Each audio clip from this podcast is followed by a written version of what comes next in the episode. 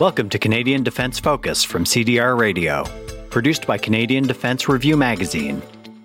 This series of podcasts features interviews with leaders and experts in the defence industry, as well as reports and profiles on the very latest in defence technology.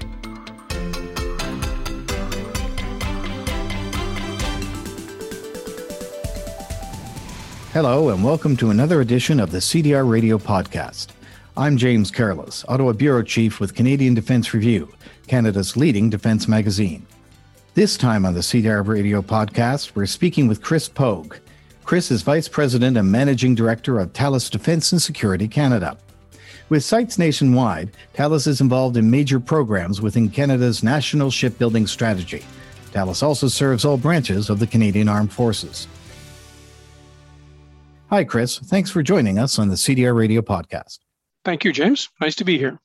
You've had a wide array of experiences within Canadian defense, first with the R C A F and then with industry. What drew you to Thales? Well, it's an interesting challenge for sure, as you've been through lots of different roles and lots of different experiences. I've always been driven and drawn to innovation and innovative cultures, both with the technologies they deploy, but also the way, the business models and the way they operate.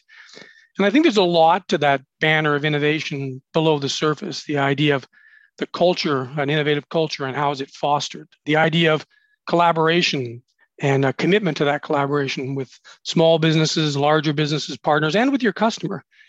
I've always been driven too to sort of the, um, I call it customer-centric curiosity, looking at the customer, understanding what they do, in this case, defense, and finding ways to help them solve challenging problems. And then certainly, I, I look to the commitment of the organization from the C E O on down.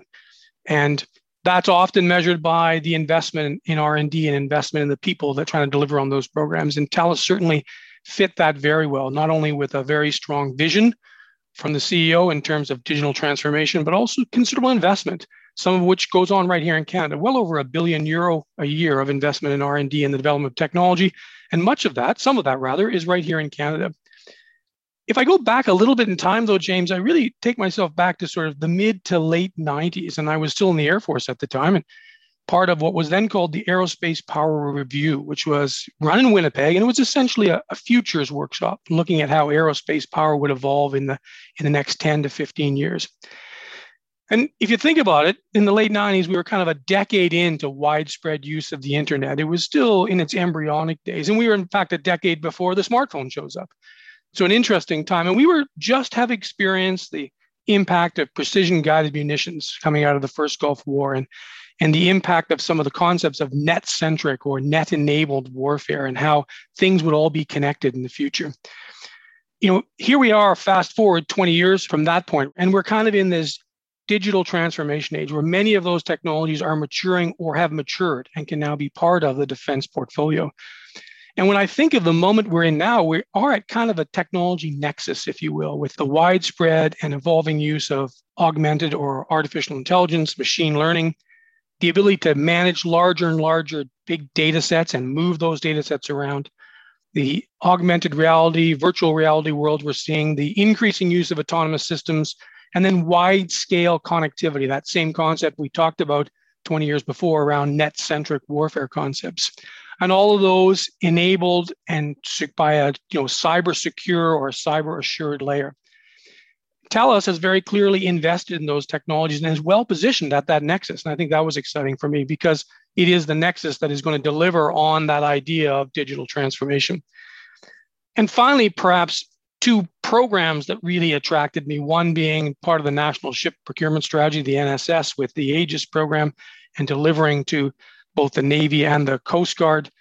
But in addition to that, the idea that we were at a moment where digital transformation was going to change the way the military operated and being part of that journey.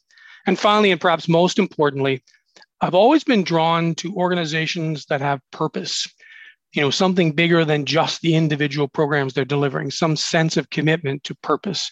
And when I think about the mission critical systems that we deliver, to the men and women who serve our country, I'm not sure you can find a higher calling or a higher purpose than delivering to them so they can safely carry out their mission and return home to their families. And that certainly permeated the organization that I've interacted with since I've been at Thales. And that's really the, the ideas that drew me to this moment.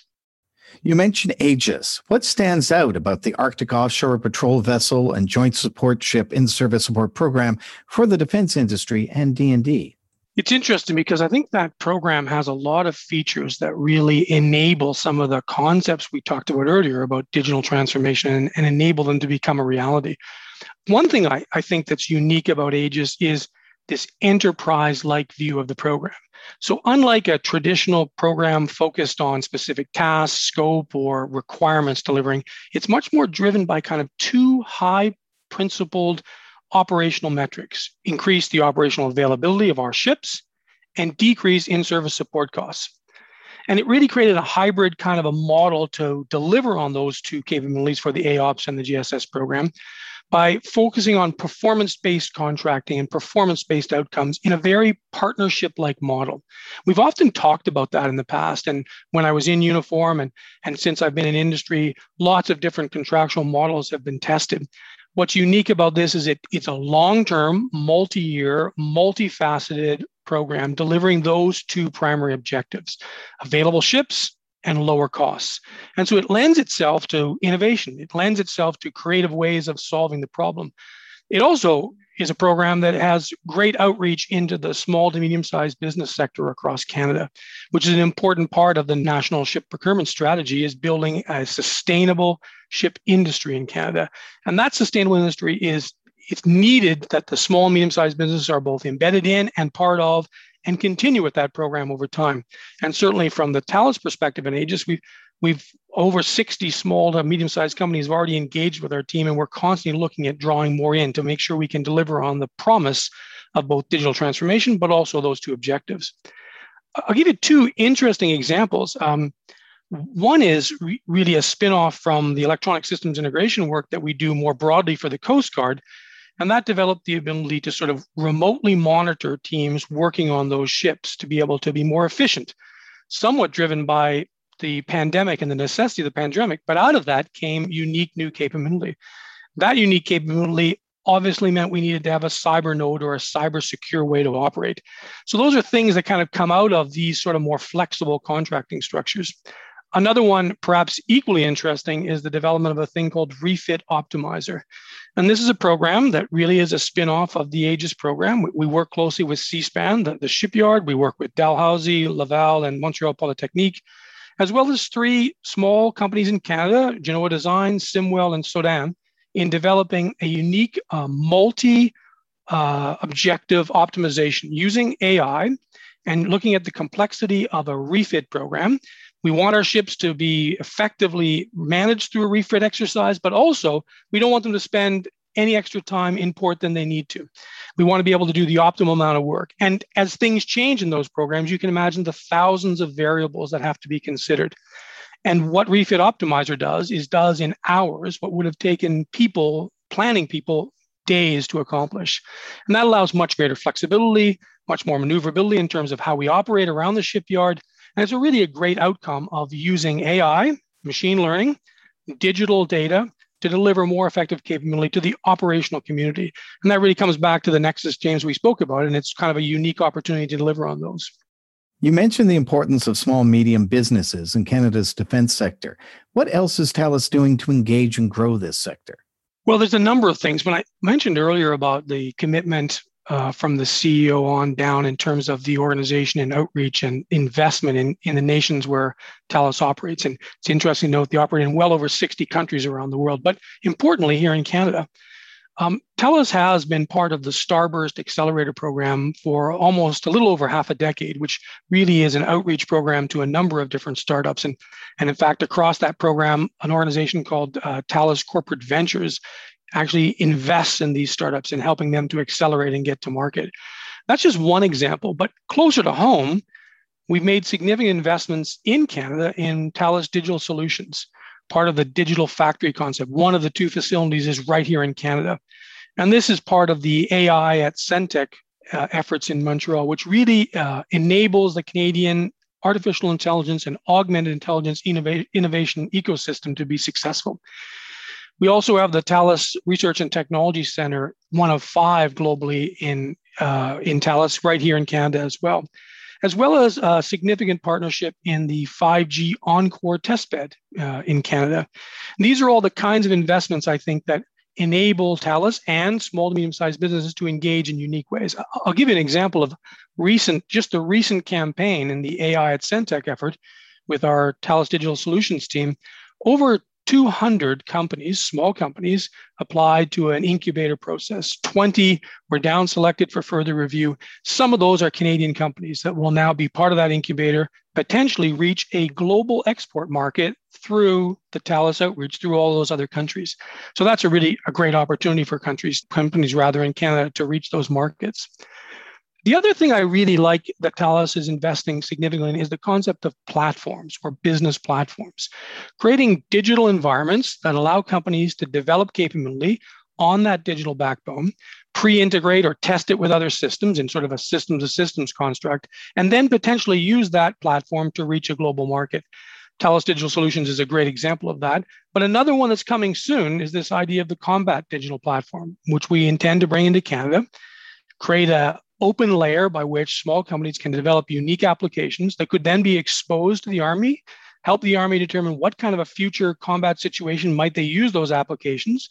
And ideally, those companies now become part of that innovation ecosystem delivering to the Army. The same thing will hold for, for the other environments as well as we move forward. A third point that I think is really significant and important to flag is some of the technical developments that have gone on in Canada in the past that have really positioned Canada in the global market. One of the capabilities, for example, is in our optronics group in Montreal, who are the world leaders in the delivery of uncooled infrared sensing systems for driver vehicle enhancement. So when we picture our soldiers' vehicles in combat situations, these infrared systems allow them to sort of see through the night and be able to continue to operate. And out of Canada, right here in Montreal, is the world-leading capability into that market. And that leads to about seventy percent of that business being export business. That export business reaches new markets, creates long-term sustainable jobs in Canada. And I think underlying all this engagement with small to medium-sized businesses is about creating sustainable, growing businesses in Canada that can reach a global market. Now, COVID nineteen has heightened the importance and implementation of digital transformation in the defense industry. What role is Thales playing in this process?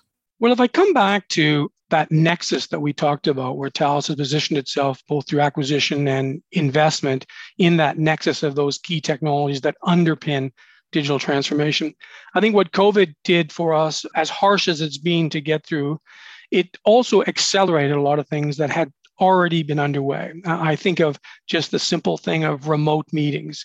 That wasn't a new idea, but certainly through COVID, the importance of those remote meetings was elevated. And so capability to more effectively collaborate and more effectively interact came from that, that the tragedy of COVID, if you will.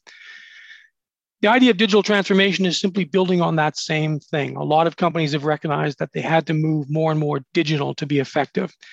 It opens up an interesting challenge. I, I call it the digital dilemma, where you need to be digital and connected, but at the same token, that potentially opens you up to increased vulnerabilities, and we read about those in the news regularly. This is a, a multi-layered, rapidly adaptive problem. It's not just a software patch. We really need to look at how to develop cyber-safe and cyber-secure and cyber-assured environments, and Thales is certainly well-positioned in that. One of the things I, I've uncovered since coming to Thales is that one of the groups, Thales Digital Solutions and Digital Identity Group, has really focused on the use of digital security in the commercial sector. Um, you may or may not know this, but eighty percent of the global point of sale transactions are secured by Thales capability. Five of the top banks in the United States use Thales encryption. Our debit cards, if you're in one of the Canadian banks, my debit card and my passport antenna is securities delivered by Thales. This kind of capability that's coming from the commercial sector can now increasingly be engaged into the military sector as we kind of see that crossover point. And I think that's an example of the sort of the transverse thinking you get when you're serving multiple markets. You kind of see problems through different lenses. The other thing I think that we've uncovered as part of the experience of going through COVID is the necessity for organizational resilience and for organizations to actually get stronger under the stress of these sorts of situations. And I've certainly seen that happening across our team. I do want to flag, if I come back to the earlier comment, James, about Refit Optimizer, as a direct consequence of COVID and looking at the same sort of multi-objective problems that ship refits have, that underlying digital platform, A I-enabled, augmented intelligence-enabled platform, is now being deployed in a variant that may be called someday Hospital Optimizer, looking at how it can be used to effectively deal with the multi-objective challenges that hospitals have in responding to multiple crises. So there's the underpinning of that technology that may have been developed for a, a ship refit program, but if developed right, can be used in other environments as well. And that's an exciting outcome, I think, of positive outcome of what the COVID challenge has offered to all of us. Chris, you paint a compelling picture of Thales's future in serving the C A F going forward. What makes you so positive and upbeat about that future? You know, it is the excellent positioning of the company at the nexus of those key technologies, the augmented intelligence, machine learning, big data management, increasing use of autonomous systems, the augmented reality, virtual reality worlds, as well as broad-scale connectivity in a cyber-secured environment. Those are investments that position us well to be as positive as I am. I think with some of the other things that I really am inspired by is the use of A I from a human-centered sort of augmented intelligence to lead to overcome the trust barrier that some people may have with the full deployment of A I. I think the future, we're going to see more and more sort of systems of systems realities entering the market, like things we used to talk about twenty years ago. We'll see more and more sort of incremental capability fielding, getting out of sort of the boom, big bang cycle of deployments into incremental capability that can be have a tech refresh rate that's sort of more consistent with what we see in commercial sectors. I think we'll see the speed of innovation. And I think the key engagement we've already got in enabling the small to medium-sized business community across Canada through a number of innovation superclusters, that ecosystem, that tells me they're great promise, because these are companies that get up every morning and focus and dedicate themselves to solving a real problem. If we can bring that capability to the larger market space and help them reach an export market, that's incredibly exciting. I think we'll see a lot of that. That, don't get me wrong, I do think we have to be conscious and clear-eyed about the challenges. I do think there's some challenges that we've experienced through COVID that have made us stronger and more realistic about how to move forward. And I think those are very important. But perhaps most importantly, James, would be it is about the people in any organization. And the people I get to interact with every day are very much driven by that purpose, that idea that we serve those who serve our country. And we serve to deliver mission-critical systems. These systems cannot fail those people because we put them in harsh, austere, combative, complex environments. And they need to be successful, and they need to return home safely. And so that purpose permeates everything we think about and everything we do. And I think that really drives how we will behave and how we will shape whatever the future may look like. So in some respects, this opportunity for me is really closing a loop that probably started more than twenty years ago when I first joined the military. I joined for that same sense of purpose. And here I am, almost forty years later, still enjoying that same sense of purpose. Okay, Chris. Well, thank you for joining us today. Thanks very much, James. Appreciate it. You've been listening to the latest in the C D R Radio podcast series. They are produced by Canadian Defence Review, Canada's leading defence magazine. I've been speaking with Chris Pogue, Vice President and Managing Director of Thales Defence and Security Canada. To hear more C D R Radio podcasts, go to w w w dot canadian defence review dot com or find us on iTunes and Google Play under C D R Radio. I'm James Careless. Thank you for listening to the C D R Radio podcast. Talk to you again next time. Tune in next time for another Canadian Defence Focus podcast from C D R Radio.